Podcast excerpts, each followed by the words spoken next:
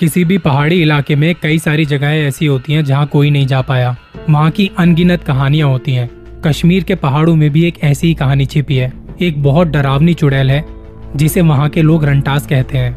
इस चुड़ैल का फेस उसके बालों से ढका होता है। तेज नाखून और लंबे दांतों के साथ साथ एक सबसे डरावनी चीज़ उसके पैर उल्टी डायरेक्शन में होते हैं। कहानियों की माने तो इस चुड़ैल की कुछ ऐसी ख्वाहिशें थी जो कभी पूरी नहीं हो सकी, जिसके चलते वो आज भी वहाँ के गाँवों में भटक रही है। और वो गाँव के मर्दों को अपना शिकार बनाती है। ये चुड़ैल रात के अंधेरे में निकलती है अपने शिकार की तलाश में। काली अंधेरी रात के समय, कोई अकेला आदमी अगर इस चुड़ैल को दिखाई दिया तो ये चुड़ैल उस आदमी को अपना शिकार बना लेती है, जिसे अपने वश में करके अपनी गुफा में ले जाती है, और उस आदमी को ज़िंदा हालत में, उसकी छाती को फाड़ के उसका दिल निकाल के खा जाती है। जब कई दिनों तक इसे अपना शिकार नहीं मिलता तो वो खुद को एक सुंदर सी लड़की के रूप में ढाल लेती है। और शिकार की तलाश में निकल जाती है। और जो भी आदमी इनके झांसे में फंस गया, अगले कुछ दिनों में उसकी रहस्यमय तरीके से मौत हो जाती है।